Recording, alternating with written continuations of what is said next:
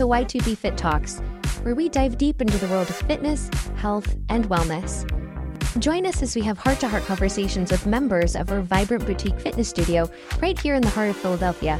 Discover how our unique approach helps our clients build consistency and discipline for long lasting health and well being. Let's have a conversation. Let's have a conversation. Let's get it started. All right. Welcome, everyone. This is our first podcast. We're really excited. We don't have a name for it yet, but when you see it in production, it will. Hi, I'm Crystal, and this is Greg. Yep. We're partners in business and in life. And in life, yes, that's right. We are. And uh, this is our podcast.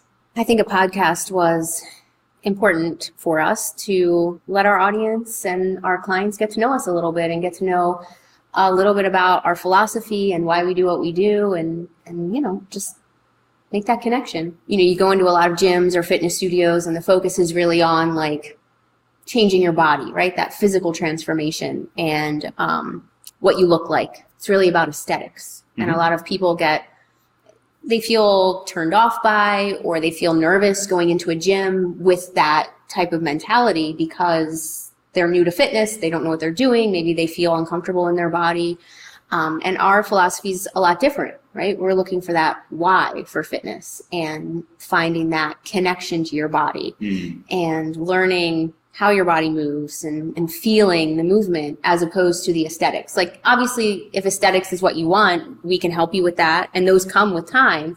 But we focus on, I like to think of it like the soft skills of fitness. I view it as like, um, and this might be the sentimental side of me, but like you want to fall in love with it. Mm-hmm. Mm-hmm. And if you lead with that, everything else will kind of fall into place. Yeah. Well, if you don't love what you're doing in movement, you're not going to stick with it, right? Ever. No. Just like love, it's something that needs to be practiced daily to see progress or to feel progress in it. Most people want that reward, reward right away. Yeah. Um, They want that result right away. I think we're wired that way, right? We want quick results. We want things to happen fast, and when it takes a long time, it's it's hard to stay consistent. That's where like I like to think of it like we're not just building physical fitness, we're building mental and emotional fitness because they all kind of go together, right? Hmm. Beautifully well said. So really, it's comes down to like a process oriented uh, practice, right? Yeah. Um, rather than a result oriented practice. Well, yeah, because when you focus on results, like once you get to that outcome, where do you go from there? And that's when a lot of people stop, right? Yeah. It's like, well, I'm done. I hit my goal. What do I do now? Yeah. And this really isn't an outcome goal. This is, I want to be fit for my life, right? And if you want to be healthy and have longevity, then it's really about building a practice that you can sustain consistently. Well, I think that's the sustainability. I think is the key um, because we're driven so hard in a lot of these fitness things, and it's you know get this result. But in the same time, when I always tell clients, look, you have to do this for the rest of your life if you choose to be fit, if you choose to be healthy, and once people kind of get that and understand that, they stop playing that short game and they start understanding and playing the long game. Mm. And that's a that's an amazing thing when people start to do that because then they find they find their fit in what they can do sustainably. Is it two days a week? Is it three days a week with their schedule? Is it you know adding supplemental stuff? Th- those kind of things. Yeah, So it's really about enjoyment, right? Because you can't do something that you hate for years on end. I mean, you can, but it's going to be hard. It's going to be an uphill battle the whole time. so how did move how did movement bring us together when we f- first started to get to know each other? Well, I mean, a lot of everything we did involved movement, right? We were climbing three times a week. Mm. We were going to yoga multiple times a week. And that's what I remember. were we doing other things? walks, you know, like Well, yeah. outside, hikes, lots of yoga, lots of climbing, couple classes here and there.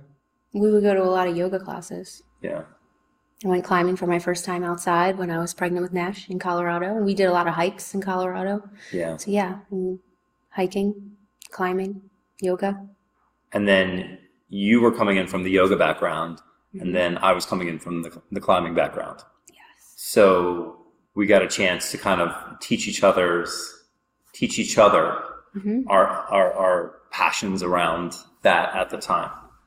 And your what was you know refresh my memory. What was your background in yoga at that time? Thinking about what year that was. Um, well, I was a yoga teacher at that time. I, I had been teaching yoga about five or six years at that point okay. and doing yoga for about 12 maybe. Wow. And how how consistent were you with your practice? Well, I wasn't just doing yoga, I was doing barre too. Okay. So I was doing both pretty consistently, multiple times per week. I mean, I would say I was going to barre two or three times a week and yoga probably the same. Mm. And if I wasn't going to a yoga class, I was like practicing on my own at home.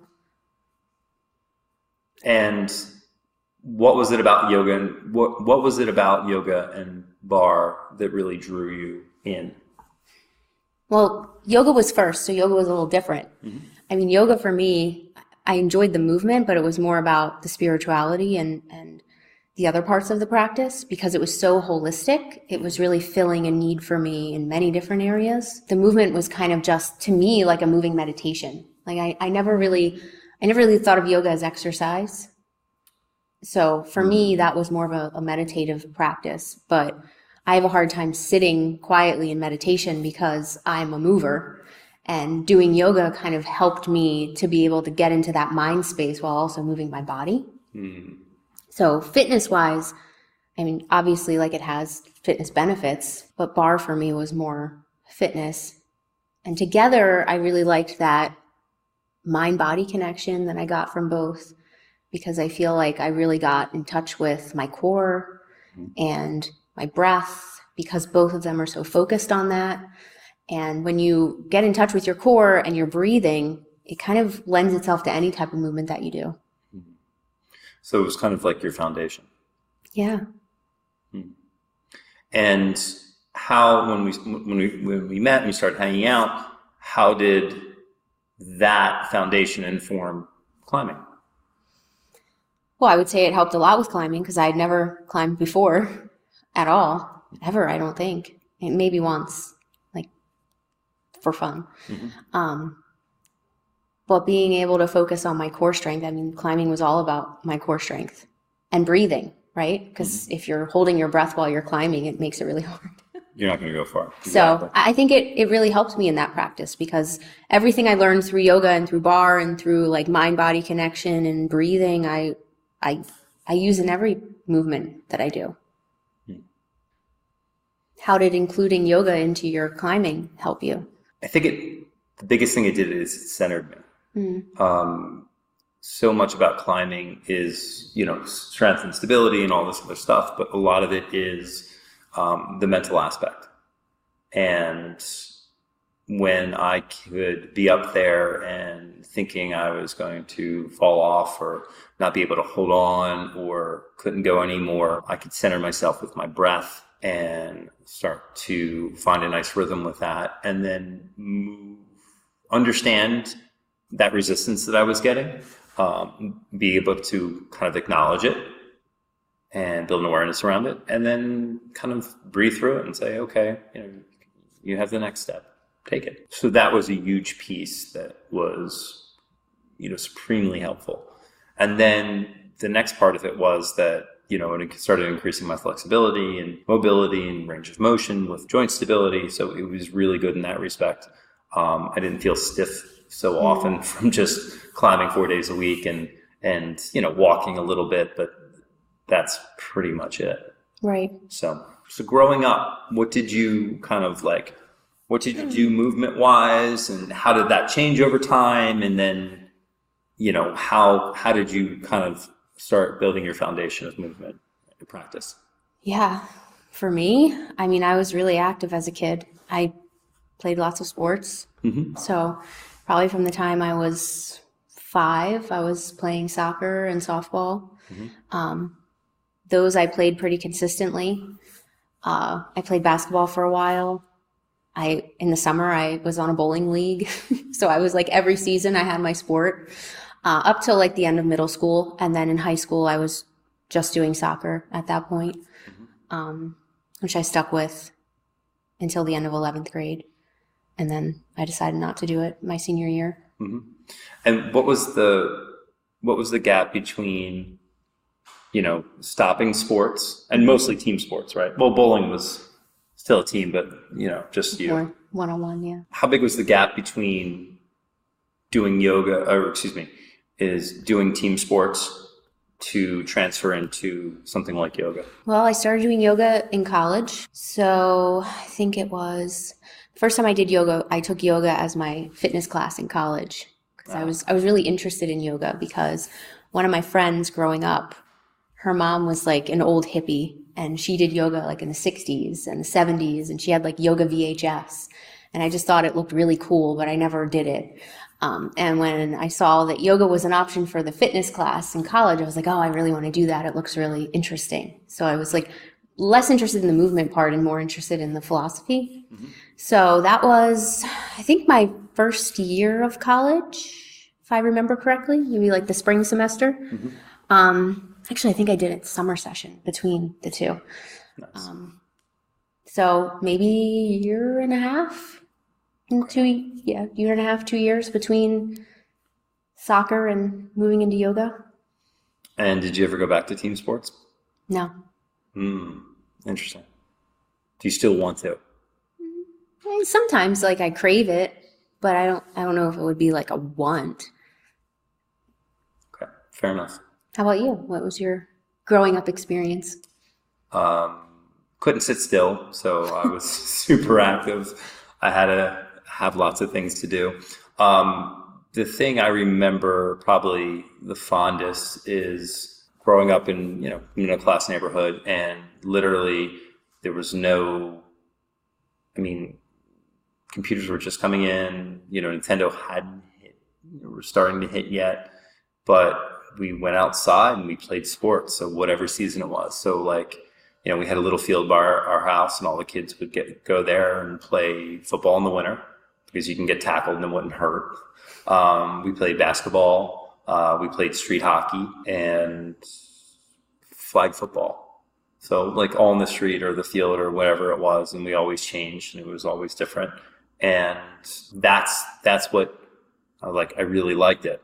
And then I remember fondly, you know, like recess was always my favorite uh, subject in school. So we would go out, and you know, it was usually soccer games and stuff like that. So I really enjoyed just movement all around because I got to do it so much. And then, you know, growing up playing soccer, uh, growing up playing baseball, tennis, becoming, uh, you know, really good tennis player. And then all of a sudden I found lacrosse. And I was like, oh, this is. And I still remember the time I went home. I said, Mom, I really want to play lacrosse. I don't want to play tennis anymore. And she's like, okay. You know, she's, like, what is it? And I was like, oh, well, you know, you have this ball and this stick and stuff like that. And I'm going to need some equipment. And she's like, okay, what do you need? A helmet and gloves. It's just so I don't get hurt, mom, right? So I'm like trying to like ease this one on her. And, um, and then she kind of saw it for the first time and she was just like, oh my God. So, and as we know, lacrosse is like, you know, the Native Americans started it and it was like practice for war. So it was a little bit violent. And, you know, I was pretty undersized for a lacrosse player, but uh, I got good very quickly just by having a good athletic base and love uh, running. And, you know, I was playing soccer still. And then I ended up playing in college um, and then getting injured. So that kind of was like, no more lacrosse. I played for a little while and then it was like, no more lacrosse. Lacrosse is done. So mhm. How did that feel when you couldn't play anymore? I thought I'd be playing for a long time. Yeah. And when that was taken away, it was just like, "Ugh, I don't have this anymore. So, and I kind of started trying to dabble in fitness, but just didn't find the right, you know, went to a gym and uh, that wasn't right. And I didn't like that environment. You know, how do you lift that and do that? I, I didn't really know. And it was a little while until I started finding other things that kind of kept me active. Um, I eventually found snowboarding and but that was just the winter sport specifically. And I traveled, you know, all over the country and in Canada and everything, snowboarding. And then I finally found climbing, and that was like, oh, I found my jam. And that had uh, very different from a team sport. So, but it was the thing I liked about it. It was it was collaborative. It's not you're just out there alone. You're talking to people. You're having a good time. You're, Right. you know, you're going through different moves. You're working on things with people. So that's aspect of it I really liked and kind of clung to. And that was my moving meditation. That was the thing that grounded me. That was the thing that was great. hmm And then came into fitness much later on. All right, here's a great question. What do you do now for your fitness? Hmm. What do I do now? a little bit of everything. Mhm. Um, so I still do yoga, not as much as I'd like, but I still do yoga.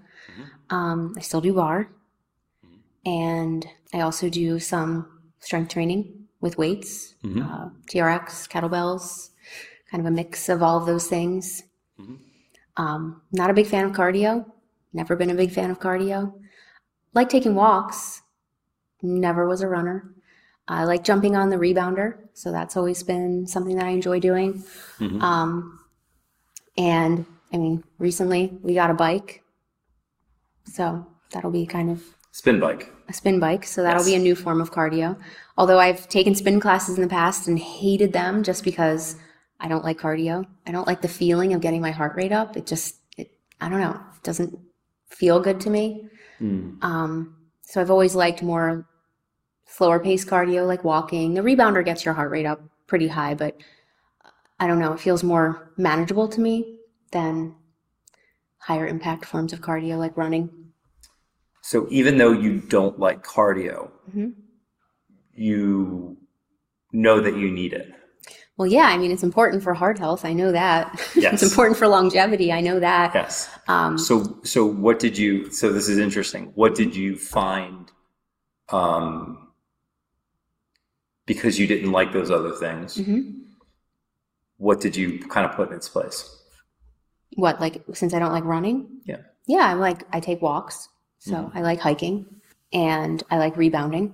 So that's like jumping on the trampoline, but in a more focused way. It's not just jumping up and down. It's like basically a, it's a routine that you do. Mhm. So you'll be doing like different movements and movement patterns on the rebounder, which gets your heart rate up. I mean, jumping on the rebounder for 30 minutes can be the equivalent of running for 30 minutes. Yeah. Definitely. So you found ways you didn't just put it to the side. You're like, okay, I know I need to do this. I just have to find To find what works for you. yeah. And I think a lot of people think they have to run, and a lot of people don't like running, like me. Why don't you like run? Um, I just don't like the feeling on my ankles and my knees and my. I don't like the feeling on my joints, and I don't like the stiffness that I have after I run.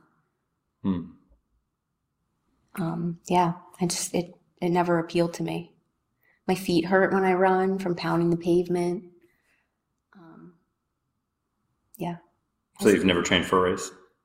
no, I've run 5Ks, but I never trained for them. Okay. Fair enough. Not that a 5K is far, but I, I've run a 5K without training. But no, I've never trained for a race. Hmm. How about you? What do you do now? what I'd like to do and what I do is like a big gap because how much I'd like to move. Um, so I think it's one thing that you have to continually challenge yourself with new and different things. Yeah. Um, the one thing I've been blessed with is not getting uh, my lacrosse playing was a head injury. So it wasn't anything like physically breaking down. So, and I've done so many different things that I think that's really helped me from staying away from injuries or not, you know, not getting in movement patterns or getting stuck and having this like wide breadth of different fitness. Um,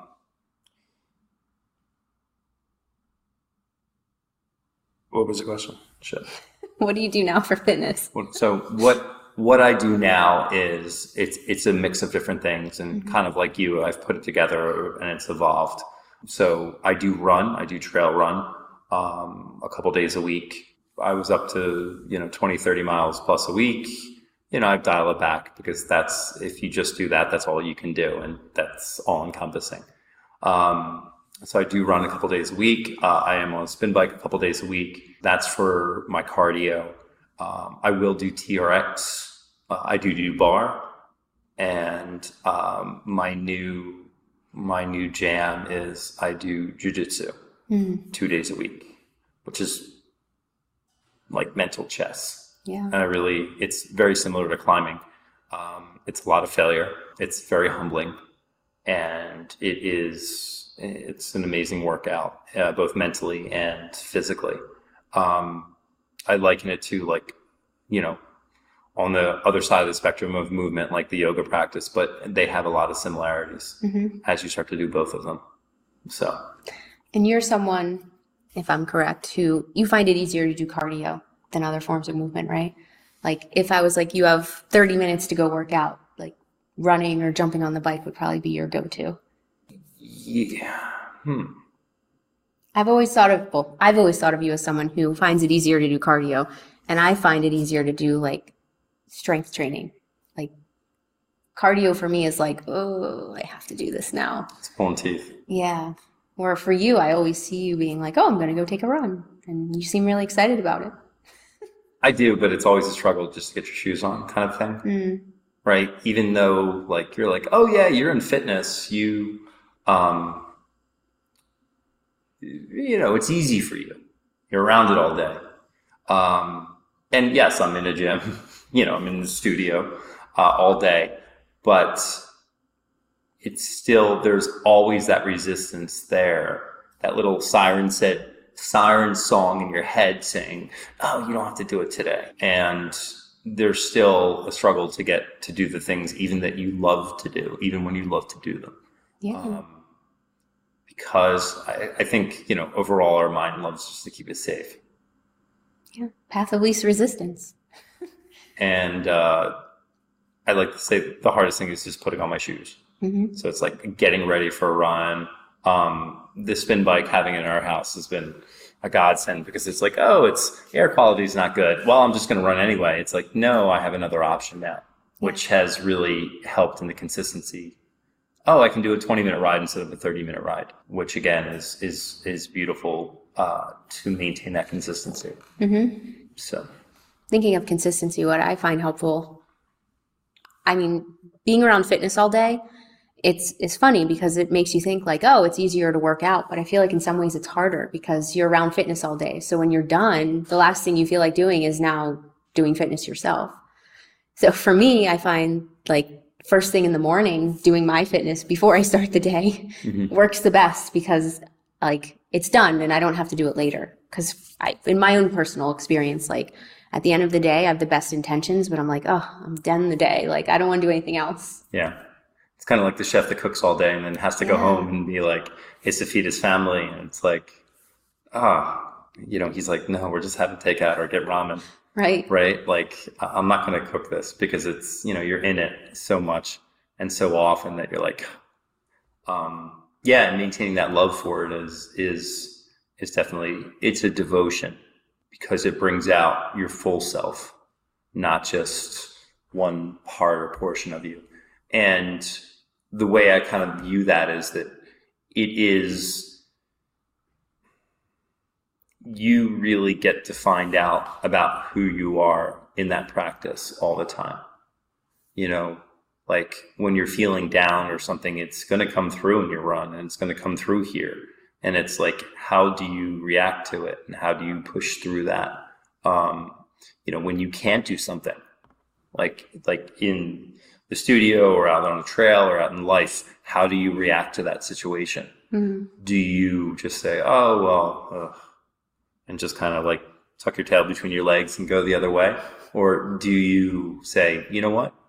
I know what this looks like. I just had a four mile trail run, and this one uphill sucked, but like, you know, I breathed through it. I was aware of it, and I just kept on going, and I got through it." So I think it's very informative of more so for me, it's like building that um, self improvement. Yeah.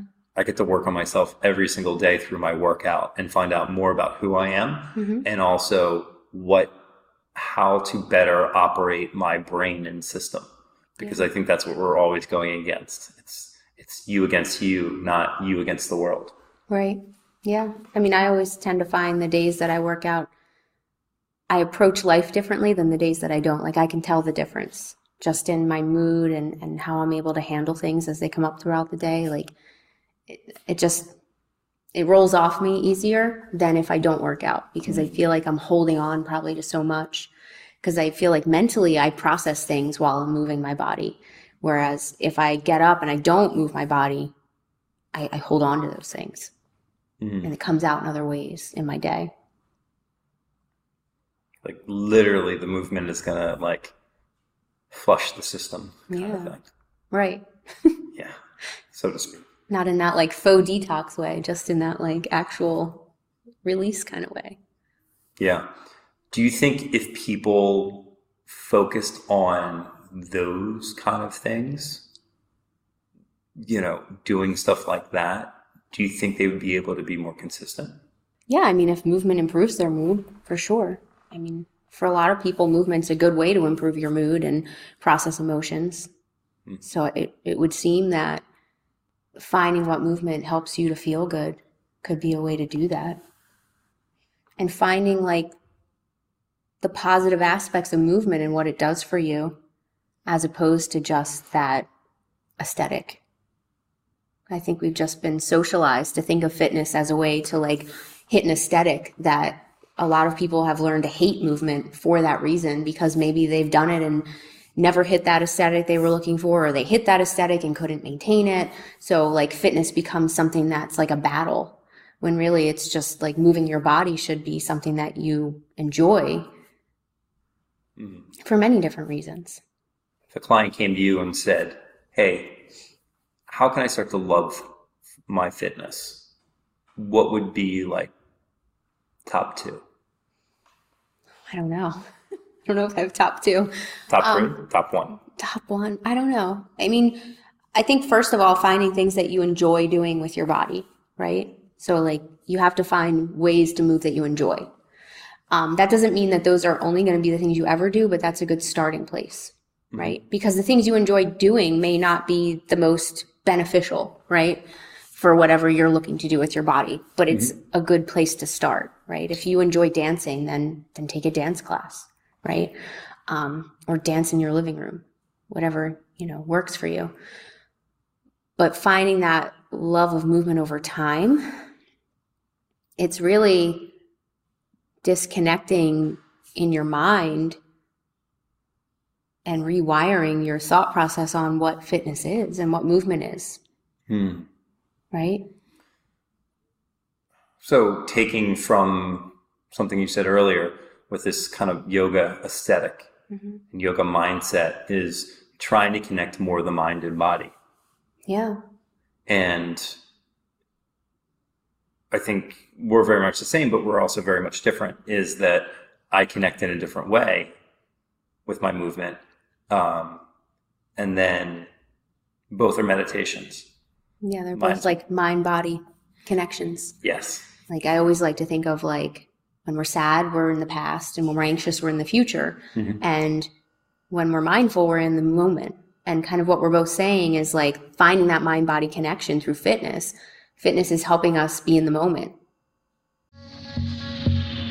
Are you wanting to take your fitness journey to the next level?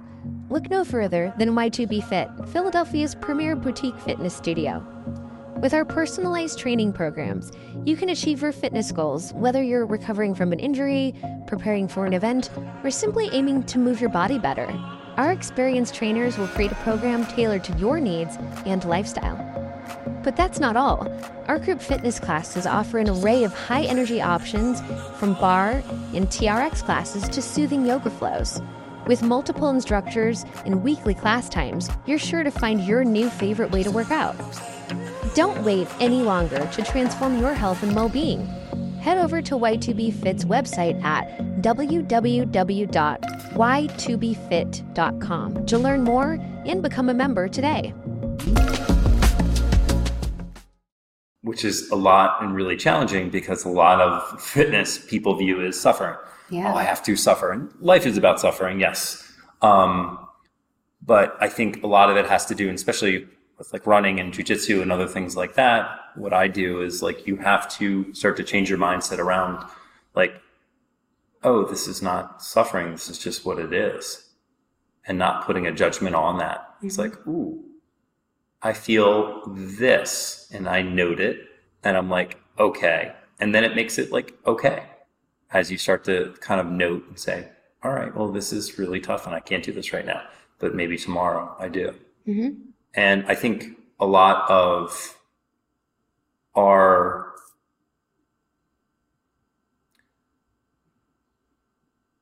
superpowers, trainers is to cue that in people where they're somewhere else and they can't see what they're doing or feel what they're doing quite yet. Um, Well, it's helping them find that growth mindset, mm, right? Because maybe they come in and, and they can't do a squat.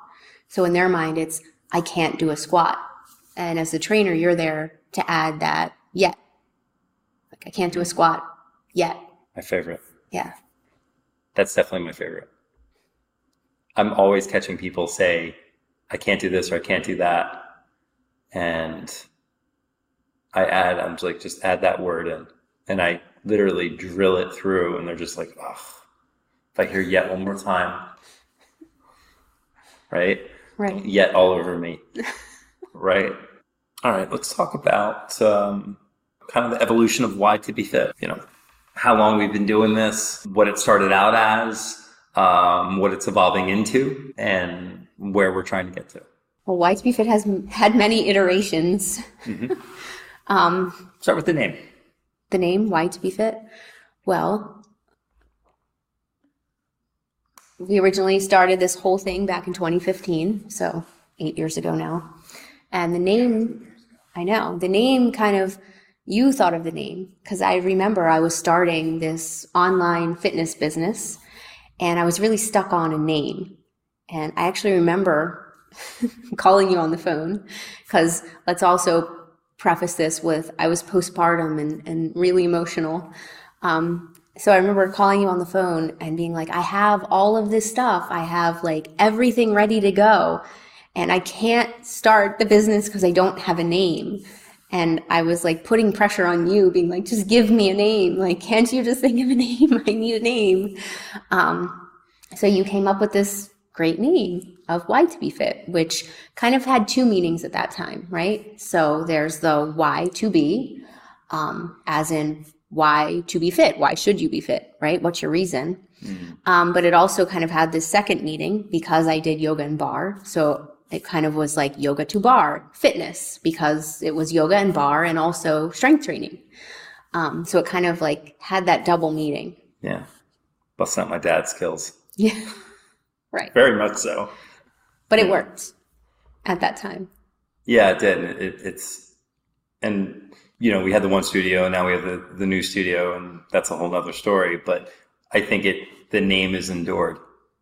And I think we've built more meaning into it. hmm And, you know, when I think about the name, it's kind of like, how can people find, you know, their why of why they should be, their movement practice, why they should be, you know, on the path to getting um, in their image, whatever fit looks like to them.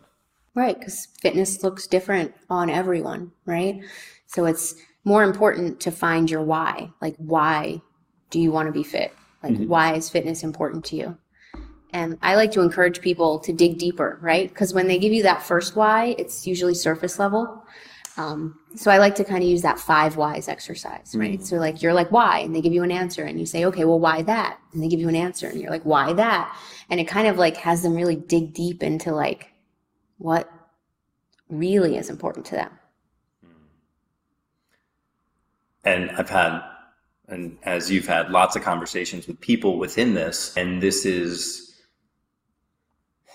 this is one of the most challenging things because this takes a lot of time to kind of suss out. hmm It's it, it's almost like a living document. Yeah. and it's just not like oh I, I can answer these five whys and I know my this and this is going to be this nice beautiful tied into a bow package that I can say this is my fitness this is what I do but um, yeah, your why is going to change over time. And as you do fitness, you might realize that the why you thought you had, you don't, and you really have a different one. Mm. Yes. It's kind of like when we start out and we start playing team sports, and it's like, okay, well, and some of us might be good at team sports, or some of us might stink at team sports. But that's the kind of the gateway drug to all of movement, and a lot of people don't like that. So it's like they don't go all in. And they're like, no, I tried that movement thing and it, it just didn't work. Or it's like having a bad experience in PE class in school. Mm. I mean, I played team sports and I hated phys ed in school. Mm. I didn't like getting changed in the middle of the day. Mm-hmm. Um, I didn't like sweating in the middle of the day when I was at school. Like, I just hated everything about phys ed class. I mean, I almost failed PE the one year because I didn't want to swim. So I refused to get in the pool just because I didn't want to get my hair wet. And I didn't want to have to walk around with wet hair because my hair's curly and it was going to get frizzy and I didn't have time to fix it. Mm. So I think like having bad experiences as a kid with team sports or phys ed or other things like makes people think that fitness and movement is just torture. Yeah, and then I mean, look at uh, kind of like fast forward the say say that phys ed and playing outside and team sports are like the funnel, the top of the funnel, right?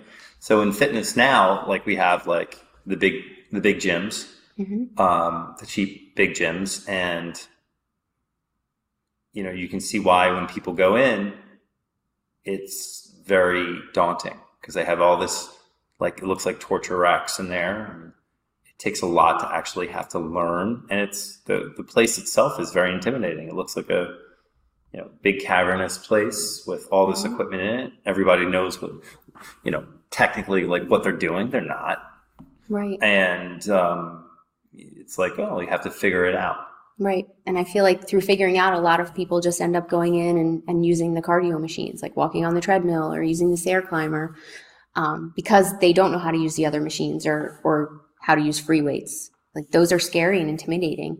Mm-hmm. And a lot of times the people you see using them are intimidating. Not maybe because they don't, not because they want to be, but because it is, right? They might look really fit and they're using these free weights and you don't know what you're doing. So you don't want to like walk up next to them and start using the weights because mm-hmm. it's, you feel embarrassed. So I think a lot of people end up using cardio machines and then not enjoying it, like not enjoying walking on the treadmill or the stair climber and not getting the results that they're looking for. So mm-hmm. they end up not going. So it's it's more um, they're coming into this thing. It's it's, it's newer for them. Mm-hmm. They might have had bad experience. Definitely had bad, possibly had bad experiences coming in, and they're coming into this environment that's not very welcoming. Right. Yeah. And you know, fast forward to where we are with our little studio. I think one of the great things about this is when they walk in, it's a completely different experience. Yes. Um, it's small. Mm-hmm. Theirs is big. It's instructional. It's personalized, uh, and it's programming based upon what your capabilities are, and also corrective. Although I dislike that word of of trying to make you give you more pain-free ability in areas that you might not have right now. I think that's nurturing, right? Not corrective. Yeah. Supportive. Yes. And I think not intimidating because we always make a point to like help people get set up. You know, mm-hmm. making sure they know what equipment they're using and, and like how it works, especially in like, you know, your circuit training classes. I know a lot of people go into places that have like circuit training and they feel really intimidated because there's all this equipment that they don't know how to use and they're like, I don't want to go to a station and be told to do something I don't know how to do, but you do a really good job of showing them, modeling it, explaining it, coaching them through it. Yeah. So I feel like I feel like it's a it's a different experience that they get. I think it's from number one, foundationally being empathetic, because mm-hmm. understanding I know when people are coming in, I you know, I listen to them first and foremost. Um, I see where they are physically, and I, ask, you know, ask their background. What have they done? And empathy wise, I can understand the feeling that they're going through is very, you know, even in this little tiny space with all these, you know, not many people and all this other stuff, it can still be intimidating. And the big difference is taking the time to guide that person through to make sure that they can you know they can do certain exercises or they can they can move through things and just keep getting better at it and i think that's been the interesting thing about how this has evolved mm-hmm. uh, our business is that we've been learning over this eight years how to teach and coach better mm-hmm. from a standpoint of what's going to be the thing that's going to make people really comfortable when they come in here and you know, the one thing that's been kind of like the shining star as we go, and we're still figuring it out. this is our little test kitchen, so to speak, is that, um, you know, with, with semi-private. So it's, it's a small group environment that is with customized programming with a, a, visual aid with our phones, with the programming right there, with videos so they can refer back to, and then somebody there to help them with cueing and motivation and the things that they need to learn foundational skills mm-hmm. of how to do things. Or if they know things, it's how do we progress this and how do we do work on the things that we don't know. So if I'm good here and I'm not so good here, how can we kind of get this a lot better? And that's I think just from us iterating and seeing who comes in and trying to help them uh, meet them where they're at, how this business has evolved. Yeah. So, you know, I mean, tell tell us when we first opened up, it was what did what did uh, YTB Fit look like? Opened here or opened in the other space? Uh, open in the other space. Well, I mean, originally YTB Fit was totally online for a year. So when we first opened, YTB Fit was an online video platform for postnatal fitness mm. and postpartum, um, with some yoga and barre mixed in there. Mm-hmm. And then we opened our first studio, mm-hmm. um, which was mainly group. It was all group classes. I mean, I did private, I did personal training, one on one with clients, but other than like my own personal training, it was all group classes, yoga, mm-hmm. barre, TRX. We evolved to it a couple years in, um, and some like HIIT classes. Mm-hmm. So we started as first online and mostly uh, postpartum. We were online postpartum for a year. Then we opened our first studio, which was group classes, and I did personal training. And my personal training focus was postpartum. Okay. So it was group classes and postpartum personal training. Very niched out. Yes. And then as things. Then COVID happened. Yes. So when COVID happened, it became, you know, we transitioned everything online, you know, like most people did. Mm-hmm. Um, and we moved a lot more into a coaching space right? Mm-hmm. I still was doing group classes online, but then we were both coaching, right? We were coaching clients because we found that most people were having trouble with being consistent and working out at all, right? And they needed that extra support and accountability, and we were there to do that. And I think that's where our coaching really evolved. I mean, yeah. you know, you recently just got your board certification with health coaching. Congratulations. Thanks. And I'm up next to get that. Mm-hmm. We have to get one thing at a time with us. and don't know where I was going with that. Well, I think we evolved into doing the semi private training because it kind of morphed our backgrounds, right? Mm. So I think it evolved through the coaching because you were doing semi private training in your previous work, right? Mm-hmm. Um, I mean, you were working with YTB Fit before COVID, but more behind the scenes. Mm-hmm. Uh, because you had your other job, which was in fitness, and you were doing training mm-hmm. and semi private. Mm-hmm. Sort of. It wasn't exactly what we do, but you were doing a small group type of thing. Mm-hmm. Um, and I think through our coaching with people online, we really learned like a lot from talking to people about what their needs were. And we were finding that fitness wise, yeah, they enjoy group classes, but group classes aren't personalized, right? Everyone gets the same workout. And a lot of people wanted something more personalized. But personal training one on one is expensive and it's not accessible to everyone. Yes. Um, so we kind of together came up with the idea for semi-private based on what we were hearing in coaching and your previous experience with doing small group stuff, right? So that's kind of how it was born. And then we were like, oh, well, we should open a new space and make it smaller, have some group classes, but really focus on this semi-private because this is what this is what people have told us they really need. Yeah. And I think if we didn't have all that time really listening to clients, I mean, that basically, that was our market research. And then, you know, did a lot of research and looked, and there were some places that had this, but not in the way that we wanted to do it. Not with the mind body connections and mindset and stuff like that, not focused on results, um, focus on more process oriented thinking. I feel like a lot of places do it results oriented. Like it comes in as a cohort and the cohort is like you have to do check-ins and weigh-ins every week and, and your measurements you have to submit every week because you're you're focused on getting this outcome at the end of like an eight week program. Yeah. Which it's great if that's what you want. I'm not knocking that. We can help people with those things. It's not that we can't do that. It's Yes. that through coaching people, what we found is we get you to the end of the eight weeks and you've hit that goal. And now the question is always like, what has every client said to us at that point? What do I do next? What do I do now? How do I maintain this? Do I have to keep doing this, this level, this intensity? I can't do that forever. Yeah. So I think like that's one of the reasons we've decided to be more process oriented because we're looking to help people make lifelong changes and incorporate fitness and health and wellness into their life, not just hit a goal and figure it out. I've been explaining it like this sometimes. Mhm. Fitness and health and wellness and all the stuff that's kind of rolled up into one is is as important as learning how to read. Mm. But in school, there's this nice step up in this process of, of building upon things again and again and again. And with reading, as we know from our son, there's a lot of practice.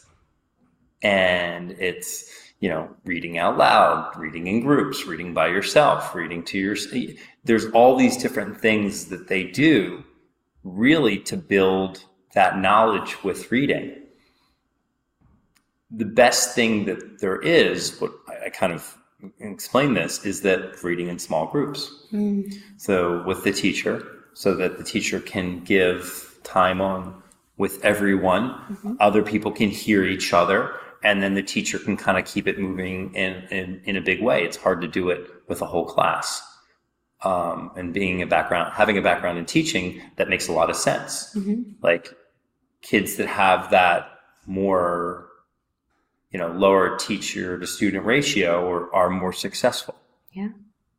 and taking what we learned i learned in, in in education it was like okay well how do i get students that want to learn movement? How do i get them you know more successful? Well i have to put them in small groups. I mm-hmm. have to have one teacher in there. I have to have lots of mm-hmm. interaction. And i have to make it so that they're practicing consistently persistently and doing it in a lot of different ways so I have clients walking and I have clients on spin bikes and I have, and not only in here, but also outside. You know, they can look over their workouts. They can watch the videos and be like, oh, was I doing that right? Mm-hmm. So there's lots of overall feedback and feedback loops to learn this process. And looking at the whole, taking a step back and looking at the whole fitness overall is there's a huge gap in the market with that because they're so focused on results, they've built systems and processes in place to give that to people. It's building a better mousetrap. But I really feel that we see that that doesn't work. Not in the long term. No. It's not sustainable. So if fitness is kind of the fix for a lot of these issues and challenges that we're going into, and these numbers, obesity rates, just, you know, people getting unhealthier and healthier uh, keep going up, you know, one thing that, you know, we figured that we can do is change fitness to make it more permanent. To, and when I tell people, it's like, yes, this is like learning how to read, but learning how to read is building what it boils down to, I think, is building a skill. So we're helping people build skills and practices over time become habits. Habits over time become skills. And in a roundabout way, that that stuff is really hard to explain to clients. You just have to like I have to say it again and again and again, and then just understand that like this is what the process looks like. hmm And we've done a pretty good. I feel like it's taken that long to just be able to explain what we do, but even that's hard. I can't boil that down anymore. Right? It has to be through conversation and and trying, and and that's why we're here at the podcast. Tell me two things that people might not know about you. People might not know anything about me. I agree.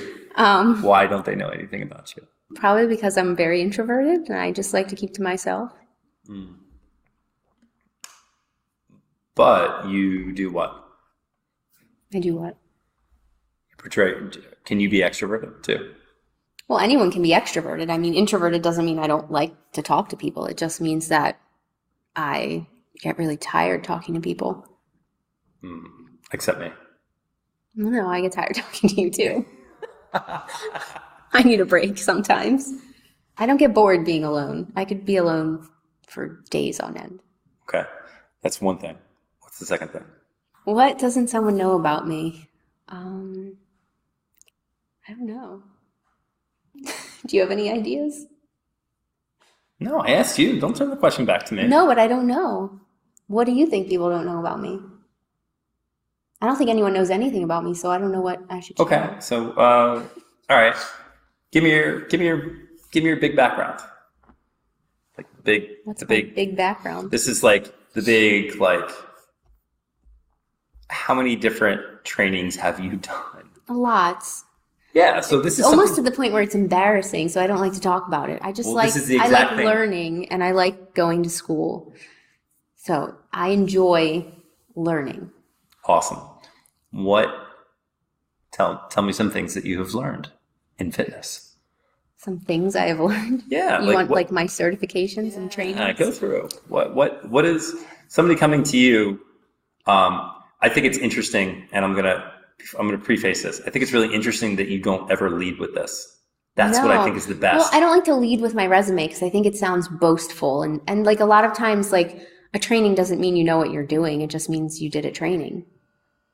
yes, So I don't know. I don't like to boast. yes, I just like to learn. but and, I like to brag on you. and I like to incorporate things I learn into what I do.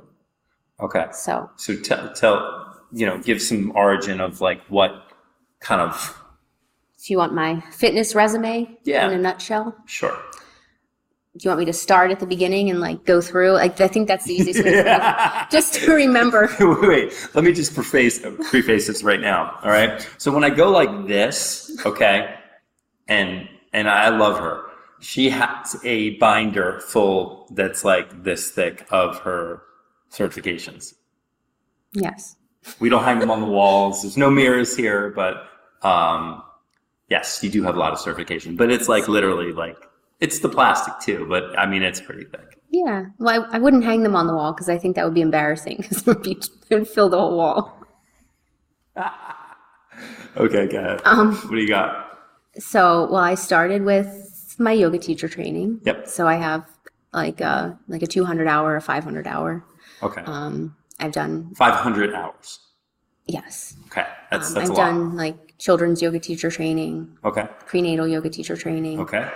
Um, I've done. What I- else in yoga? Yeah, I'm starting with yoga. It's easier that way. Um, what else in yoga? Yoga trance dance, which is like yoga dance. Okay. Um, There is such thing as yoga dance. yeah, it's wonderful. It's cathartic. I've done it. It's Not for you. it's a vibe. It's a Um, vibe. what else in yoga? Um, I did Ayurvedic lifestyle consultant. And what is that?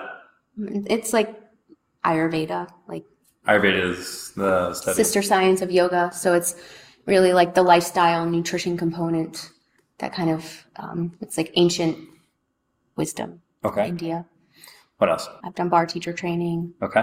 uh, certified personal trainer. Okay. I have a master's degree in exercise science. Oh, yeah, you skipped over that one. Master's degree in exercise science. Yes. Okay, that's pretty high level. Yeah, So you know a thing or two about a thing or two. I do. Okay, okay. Keep going. Um, certified in TRX.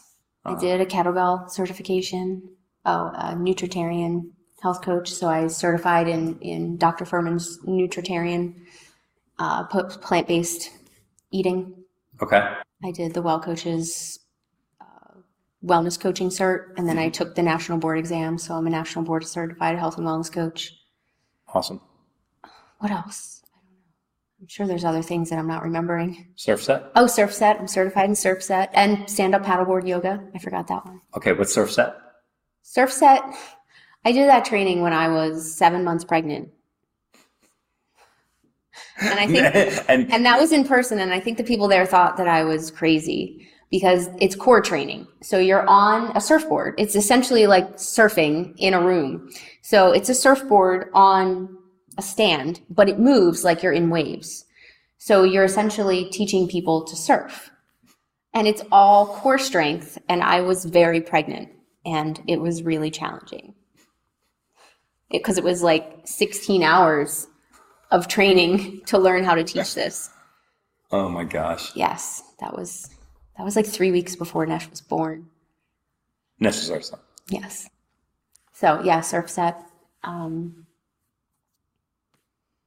sure, there's things I'm not remembering. That's pretty impressive. That's a lot of trainings. A lot of trainings, and I I incorporate things from all of them into everything that I do. I think. I don't, I've been in this business for a little while. I don't know many more people that have that much training. Very few people I'm like, like they've done all this stuff um, because they've been in the business a long time. Just, and uh, typically in our business, you know, you have to go get recertified and all this other stuff. So you continue to do stuff, you know, year in, year out. Um, a lot of, there's a high turnover rate in our business uh, with trainers. Um, and you don't see very much, I'm going to call them experienced trainers, right? They're very few and far between. Usually it's a younger, a younger crowd. Yeah, I think a lot of people move on from fitness into other things. Uh, it's kind of like something they start with and then they move on. That's why it's a younger crowd. Yeah. And there's a high turnover rate within the industry. So, what are things people don't know about you? All right. all of my trainings. All right. So something um how did you say this? I'm an introvert but extroverted. You are an extroverted introvert. You actually like talking to people. I do. But at the same time I have this other side where it's like very much introverted too. Like I like time alone and I I I, I go both directions or can go both directions depending on. So yes, I like talking to people and everything, but I'll have some days where I'm just like, put my head on, put my head down. Okay. Um, and I tried to get out of that because it's a very people facing business and I have, I do it every day, all day. And this is what I do in love, but it's, uh, some days it's very much like, yes, I want to be an introvert and just go home and cozy up. Um, yeah, that's one thing. All right. Um, and I'll go through my trainings, uh, which are not as much, but it's all good. It's okay. I think um, the full scope of it is that I believe I was always meant to be some sort of coach. Mhm. You know, I started out as a teacher, loved it until I didn't. And then I find myself coming full circle to it and realize that this is kind of my calling because I've done so many different things in my career that this is the thing that just seems to stick. And also, it doesn't seem like work. Mhm. It's something that comes very, very natural and programmed kind of into me. And I pull from other areas. Um, I'm sure you use your teaching background a lot. I do. I think that's the one thing foundationally that has really helped us put this together and like really listen and be able to teach and, and consistently, you know, kind of better myself so that my clients can get better. hmm Um, so what was it? Oh, so my background. So uh, trained as a um, probably should have been a gym teacher, but for some reason didn't go into it. Um, went the academic route. Um, uh, got my degree in teaching and also English, and almost went to grad school for English, and then ended up getting out um, playing also lacrosse in college was, and I was also a professional ball boy in tennis. So like background was and played every single sport whenever I could, whatever it was. Um, And the best part? what? I get to play all day. No. What? What else did you do? people. What? Aside from playing sports in college and being a ball boy, what else were Oh, you? That that took some fitness. Oh my gosh. All right. So quick story. So uh I don't believe you busted this out already. That's what that's what people don't know about. Yes. See, this is a better one. yeah, this is much I knew you were saving this one up. Damn it. Um so I was the temple mascot. I was the guy in the costume. Um you know, having a great time. Short story. So they had this. Um, the way that I got this is they had this craziest fan contest, and um, me, my myself and my friends, we would go to the game, and we had season tickets for Temple basketball when I went to Temple University. So we all got dressed up, and I was at the game, and I was acting really crazy and running down and up, and I was like kind of running up and down the bleachers when everybody was quiet and just making a mockery of everything. And I had a crazy costume on, you know, a big sombrero with ski goggles and streamers and a, uh, you know, silk robe and just like socks, Birkenstocks with socks pulled up and, you know, tight Hawaiian shorts and just looking like, you know, shouldn't have gone out of the house that day. Anyway, um, they, I won and they brought me down on center court and uh, they introduced me and they're like, I want a trip somewhere. And uh, I started dancing on center court and security ended up kind of like almost pulling me off. Uh, they did pull me off. And everybody went, the whole fan, everybody went nuts. And um, backstage, I talked to the, the, the cheerleading coach approached me and he said, Hey, you know, he's like, you're really good at this. He's like, uh, you know, he's like, you ever think you want to be a mascot? Maybe, you know, come talk to me. I was like, yeah, sure. I was like, what's the pay? He's like, well, you get free books. And I'm like, sold. And then he's like, $50 an hour also for special appearances, not temple games. So I end up getting free books and, um, I had a really good time. I used to dance a lot. So that was my kind of like claim to fame. And I would dance all over the stadium. And I had a big owl costume. Went to class in it one day, like really yucked it up and had a good time with it. And uh, yeah, that's something probably people don't know about me. I was the guy in the costume. Went to cheerleading camp, had a great time. It, it, it was a fun time. So, and then also played lacrosse in college at a different college.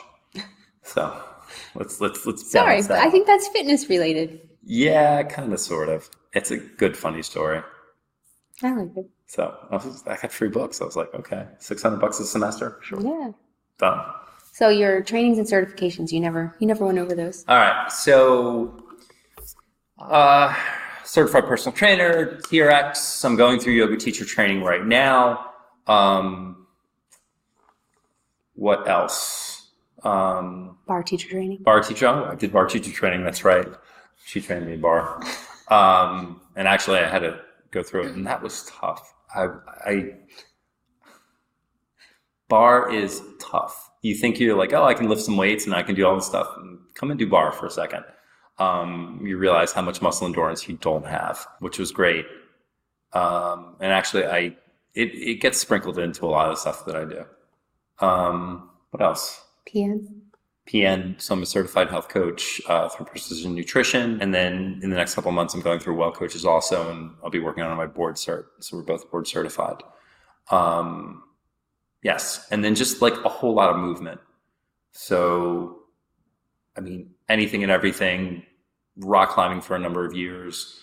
Um, Corrective exercise specialist. oh, yeah, I just finished my corrective exercise specialist. Yeah. So I've got a few, not as many.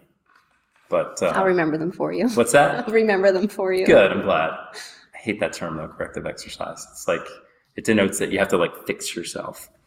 Yeah, but I think the point of it is to help people like manage imbalances in their body. Like if they have an injured hip, like how to manage that. Yes. So one of the things too, where that's come full circle and what we've seen the need for our clients is everybody has something they're working through. Uh, whether it be a hip, a knee, you know, a shoulder, this or that, there's a lot of injuries and from moving our body. And it might not be injuries, it might just be imbalances or, you know, hey, my, my foot goes numb after I do this for an hour or two. And there's kind of a disconnect too within the industry. There's basically physical therapy. And then a lot of times there's a gap between where physical therapy stops and getting back to doing the things that you might have been doing before.